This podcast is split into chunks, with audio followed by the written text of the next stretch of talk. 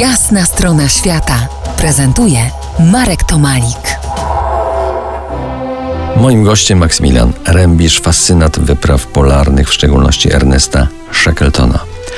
W poprzedniej rozmowie poruszyliśmy subtelne, wrażliwe wnętrze jednego z najbardziej hardych survivalowców w historii. Teraz spróbujemy dokończyć dzieła. Sięgnijmy po temat jego miłości. Wiesz coś na temat miłości Shackletona?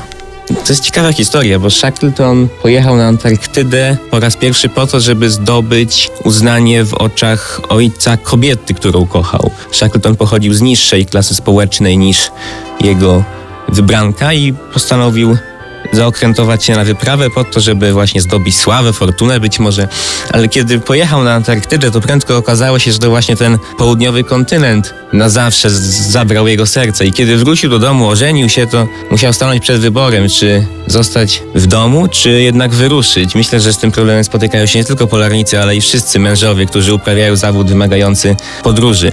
Myślę, że dla Shackletona Emily, tak się nazywała jego żona, i Antarktyda to były dwie konkurujące ze sobą miłości. I cały czas musiał wybierać, która jest jego, jego, jemu sercu bliżej i, i której aktualnie ma poświęcić czas. Wyobraź sobie, że, że jego biografia w tym temacie jest bardzo spójna z biografią y, Pawła Edmunda Strzeleckiego, który też, aby zaistnieć u ojca swojej wybranki, mhm. która nigdy nie została jego żoną zresztą, próbował podobnych rzeczy i został wielkim odkrywcą.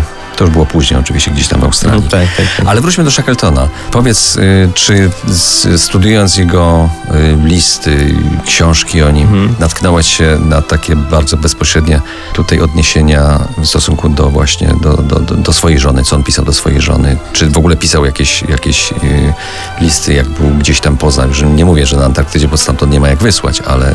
No, ale stamtąd no, też mógł pisać. Stamtąd też Chociażby mógł pisać. Po to, żeby dodać sobie otuchę, tu miał jej zdjęcie. Bardzo polecam książkę pod tytułem Żony Polarników. Tam można znaleźć cytowane fragmenty, konkretne fragmenty listów. I to odsłania właśnie to niezwykłe wnętrze człowieka, który wydawałoby się miał serce z lodu, ale chyba jednak nie. Właśnie, chyba jednak nie. Chyba Za kilkanaście nie. minut porozmawiamy o wyprawach rekonstrukcyjnych twoich. Oczywiście na tle bossa, czyli Ernesta Shackletona. Zostańcie z nami po jasnej stronie świata.